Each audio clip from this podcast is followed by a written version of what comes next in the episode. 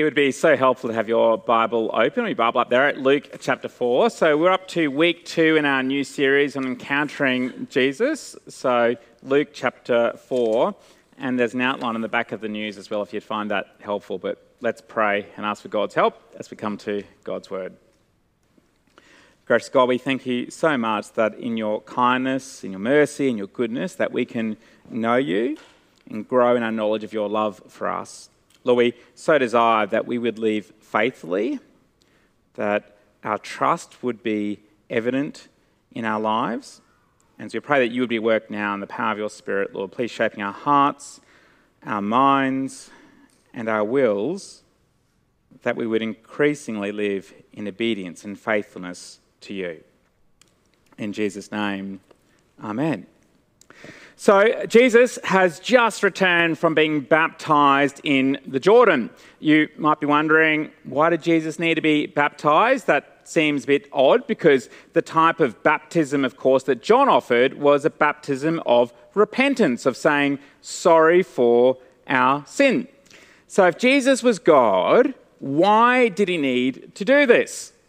Uh, a cynic might say, aha, gotcha. See, Jesus must not have been perfect else why would he have volunteered for this type of baptism? But it's super clear that the reason that Jesus was baptized was because it was a sign, it was a signal pointing forward that Jesus has come not identifying as a sinner, but in order to stand in the place of sinners. That's central to who Jesus is and God's mission for him. There's that great confirmation. You might recall that as Jesus comes up and out of the water, the Holy Spirit descends on him like a dove. The voice of the Father affirming, You are my Son, whom I love. With you I am well pleased. It's uh, pretty special. This is a real high moment. You know, the Holy Spirit like a dove, the voice of God from above. This is the precursor to Jesus bursting onto the stage of public ministry. But before he bursts onto that stage, something altogether surprising happens. That his debut into public ministry is not marked by an impressive speech or a massive rally or a cool launch party or a whirlwind regional tour. But Jesus' debut is marked by a time of testing in the wilderness. Now, when you think of wilderness, you might think of some sort of remote forested place, the sort of place, unless you're staying in some sort of off grid eco lodge, will leave you vulnerable, alone, exposed, and left long enough, your survival might be on the line.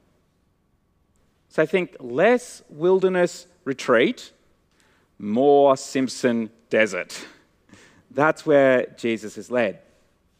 And of course, if you were hearing this and you're a first century Jew, as soon as you heard 40 days in the wilderness, bells would be going off in your head because the parallel with 40 years that Israel spent wandering in the wilderness, that parallel would be kind of inescapable to draw.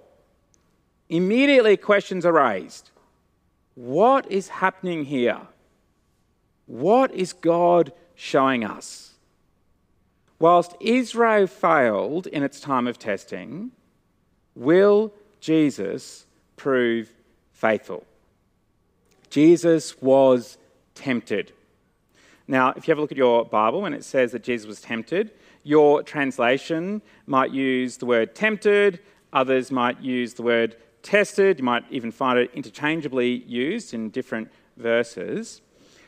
We often think of temptation as sort of wanting to do something that you really shouldn't, and testing as being prepared for something that we are meant to do. So, you know, you might be tempted to go and eat a cheeseburger just after you've been to the gym, and you probably shouldn't do that. Or you might be tested as challenges prepare you for greater challenges ahead. So, I might wonder so, which is it? Well, in the original language, there's actually only one word for both. And so it's sort of combined. There's a sense of both Jesus being tested and tempted through this time. So, of course, I'm sure you will have known that it's the Holy Spirit who leads him out, but it's the devil who does the tempting. Jesus is being tested in order to prepare him for everything that is yet to unfold. Jesus being tempted, needing to actively choose God's ways instead of that of the enemy. So, this really is one of the most uh, unusual encounters in the Gospels, and it reveals to us the goal of the enemy, the tactics employed, and the resolve of Jesus. First, the goal of the enemy is to divert Jesus from God's mission. Would you look at me, verse 1 of chapter 4? Jesus, full of the Holy Spirit, left the Jordan and was led by the Spirit into the wilderness, where for 40 days he was tempted by the devil. He ate nothing during those days, and at the end of them, he was hungry. Now, when you hear that Jesus was hungry, you might think that seems like quite the understatement. No kidding, he must have been hungry. Uh, you might get a bit hungry if you miss one single meal in a day.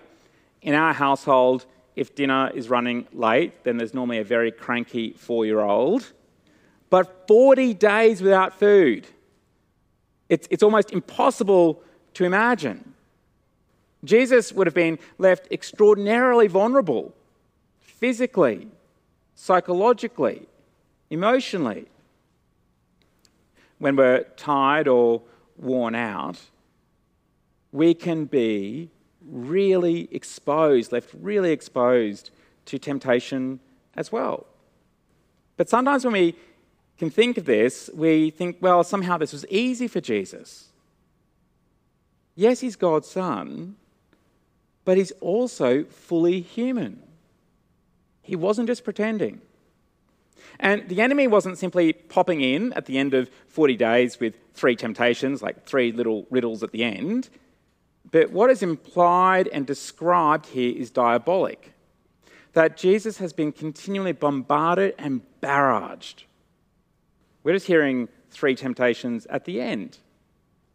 Jesus is tired, he is vulnerable, and as the en- enemy enters in, the goal is not merely to trip Jesus up, but striking deeper to cause Jesus to question the heart of who he is and the mission that God has planned. So, note in verses 3 and 9, so preceding two of the temptations. So, verse 3 if you are the Son of God, tell this stone to become bread.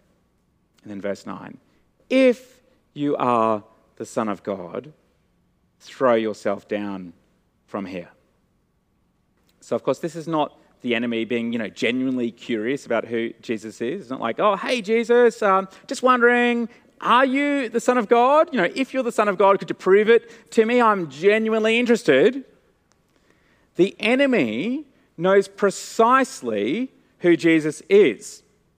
In fact, all throughout the Gospels, often the occasions in which we witness with most clarity Jesus' identity is not from Jesus' disciples or his other friends, but from the various manifestations of evil with which he comes into conflict. They don't trust in him, but they know who he is. So, just a little further on in chapter 4, we read of Jesus' encounter with a man who was possessed in the synagogue. And as we read that encounter, we hear the cry, Have you come to destroy us? I know who you are, the Holy One of God. There's no confusion. In fact, later on, Luke tells us, also in chapter 4, that the normative experience when Jesus encountered possessed people was that they knew that he was the Messiah and would often shout and respond in his presence, You are the Son of God. It's a window, it's, it's a dark window into a very serious problem in our world of cosmic proportion. That evil exists, knowing who God is, yet stands in opposition. Whilst God is the God of order and life, evil in the full knowledge of who God is, only seeks to bring about disorder and destruction. How God goes about setting that right is part of the, the grand arc of the Bible. So, starting in Genesis, that as we read of the fall, we see that the problem of evil and sin are the same. It's the corruption and rebellion against God's goodness and rule. The effects of that spill out and over all over the place. We see it in the world, and without too much intense scrutiny, we also can recognize that in ourselves. But jump ahead to the end of the Bible, so Revelation, we see a sneak peek, in fact, a bit more than a sneak peek, but we see how it's going to end, of the trajectory of where things will land. And spoiler alert, we see that God will judge the world and that all evil and sin, along with its consequences, will be put to bed. So God won't simply dismiss the problem of evil as unimportant. God won't simply destroy everything because it's all tainted by sin. But God's intention was to defeat evil once and for all through his Son. So, Jesus, God's Son, is how we get from A to B. So, Adam, a son of God in the original garden, failed to live faithfully to God. Israel, also spoken as a son of God, failed to live faithfully to God to bring about his purposes. But Jesus, who is both God's son and a son of God, will be faithful. That's what the enemy is trying to disrupt. That's the goal. Second, the tactics employed. Let's look at these temptations one by one. So, verse 3 The devil said to him, If you are the Son of God, tell this stone to become bread. The first tactic employed by the enemy was to address a genuine need. So it should be no surprise at the very first place that the enemy strikes, tempts Jesus, tries to sneak in, is with a legitimate need. Jesus is hungry. And so he's tempted to make bread. Now, at one level, that seems pretty appropriate. You might think, what could possibly be wrong with that? Now, as far as we know, Jesus hadn't made some sort of promise to the Father, so making bread wouldn't be a breaking of that promise. Uh, Jesus doesn't seem to have anything against bread in general. You know, later on, he, he multiplied one loaf and fed thousands of people, so it can't be that. And so the clue, though, is in Jesus' response in verse 4. He says, It is written, man shall not live by bread alone. The text Jesus is quoting is a reference to when God inflicted his people with hunger, not that they so that they would suffer, but to recognize that the greatest hunger should be for him. And in a way, the enemy's saying, Look, Jesus, you have a legitimate need. You're hungry. And your father, he has left you in this position. But you know what? You're God's son. You have the power to do something about this on your own, to act now and supply your own need how we can be so tempted like that. We can have all sorts of genuine needs, things for which we, we properly hunger for, but then foolishly look to fulfill them in all the wrong places because we don't trust that God will ultimately satisfy. It's a very simple principle. Just because a need is genuine it doesn't justify any way to fulfill it.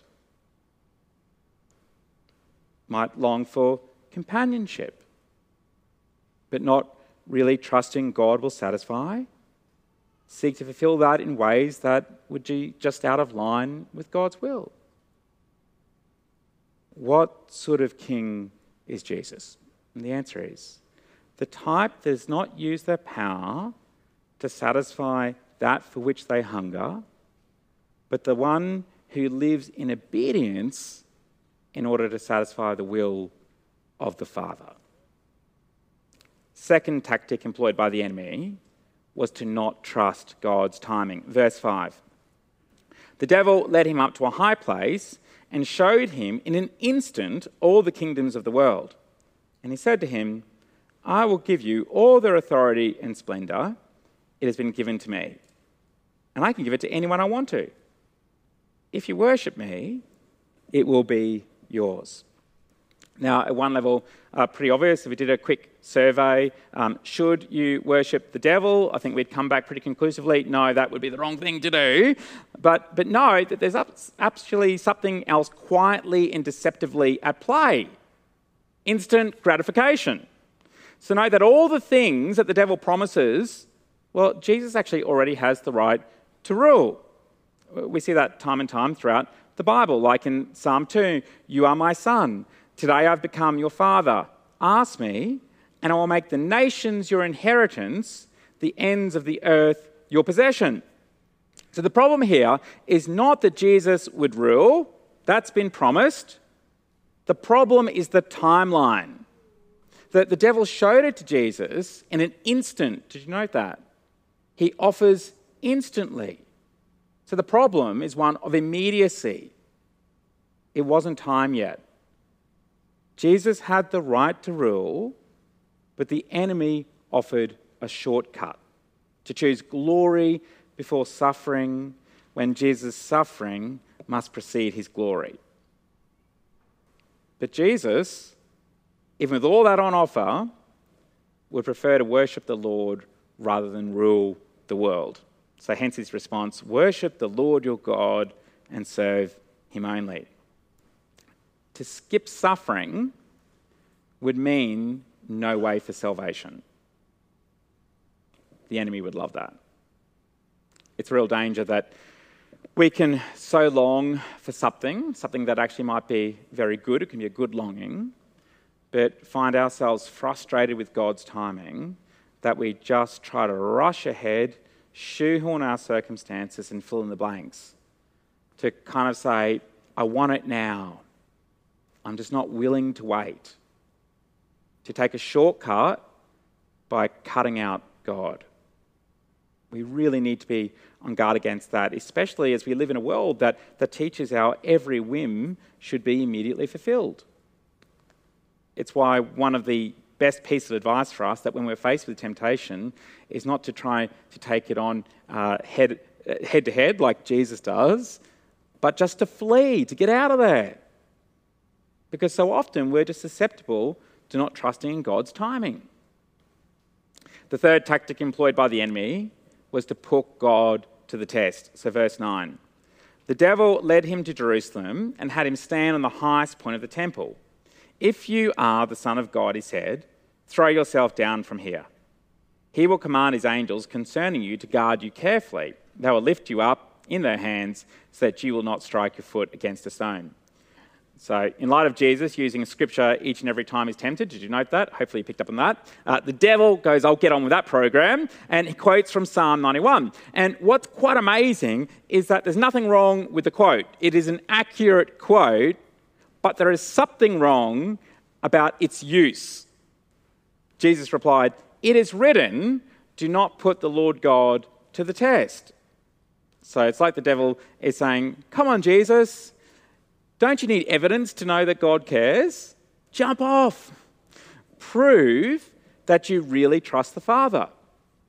Now, not only is there a difference uh, between stepping out in faith and taking stupid risks, but the enemy is presenting this as a test of Jesus' faith when it would actually be evidence of a lack of faith. It's saying, despite all the evidence you have of God's faithfulness, I'm not actually sure, and I need something else.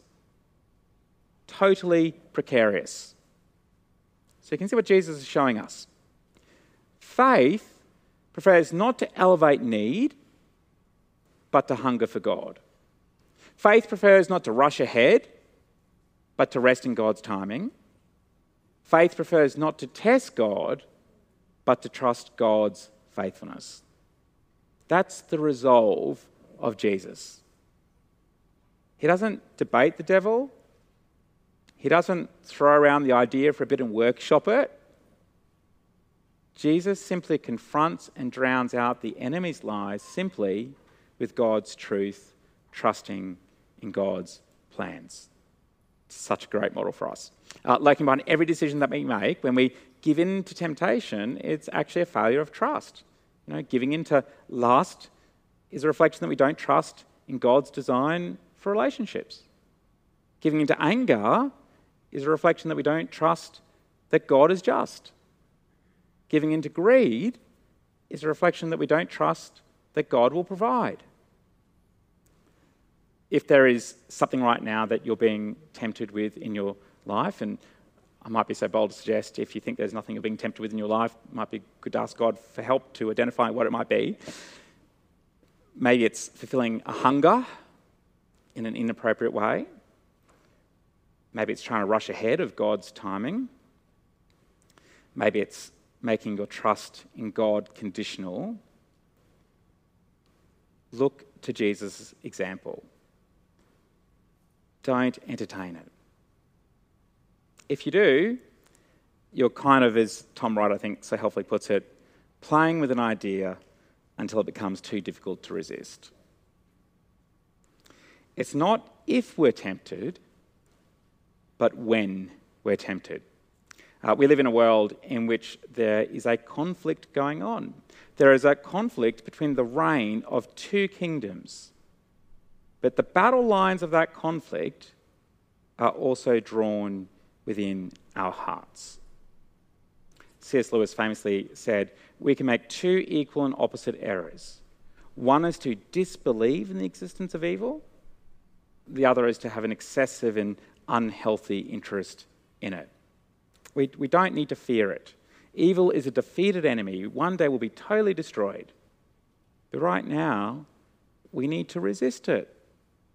Because every time we do, we are pointing to the one who reigns. Every time Jesus responds from the Bible, so man shall not live on bread alone, worship the Lord your God and serve him only, do not put the Lord God to the test, he is quoting from one place.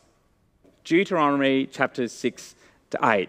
Now, it's not just because it's his favourite bit, and this is the only part that he got around to memorising, but these are the chapters from a sermon from Moses to the Israelites right on the edge of the Jordan. It's at the end of 40 years in the wilderness. They are right on the precipice of entering the promised land. And everything that Moses shares is all about how they're to go forward, how to live faithfully to God's ways under God's rule, trusting in God's plan. Then we read verse 13.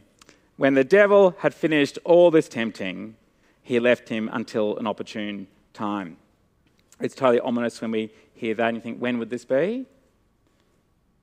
When Jesus was in another garden, when he was facing his greatest moment of test, but trusted in God's plans even when it came at great cost.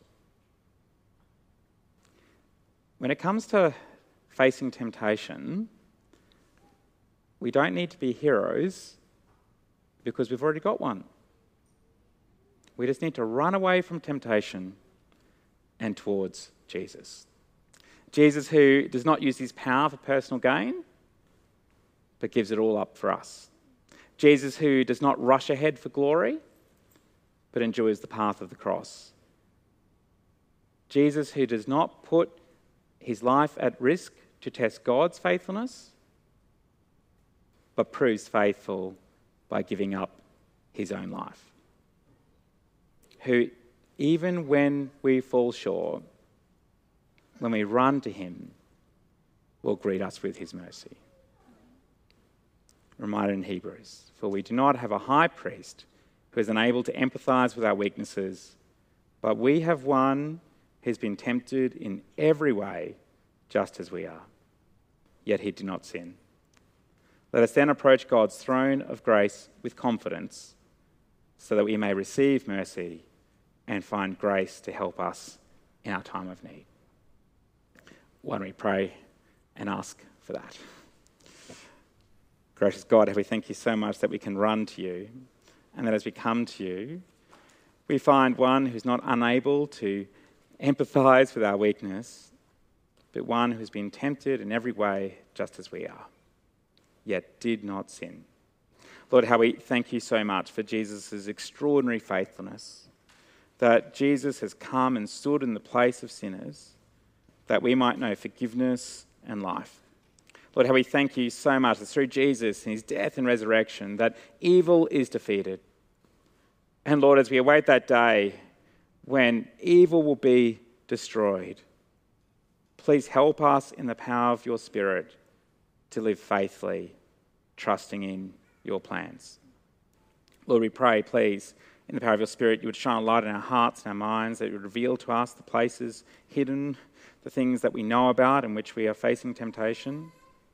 Lord, please help us to spot the lies of the enemy and that we drown them out with the words of your truth. Lord, please help us to flee from temptation and run to you. May every time we do that, may we point to the one who reigns. In Jesus' name, amen.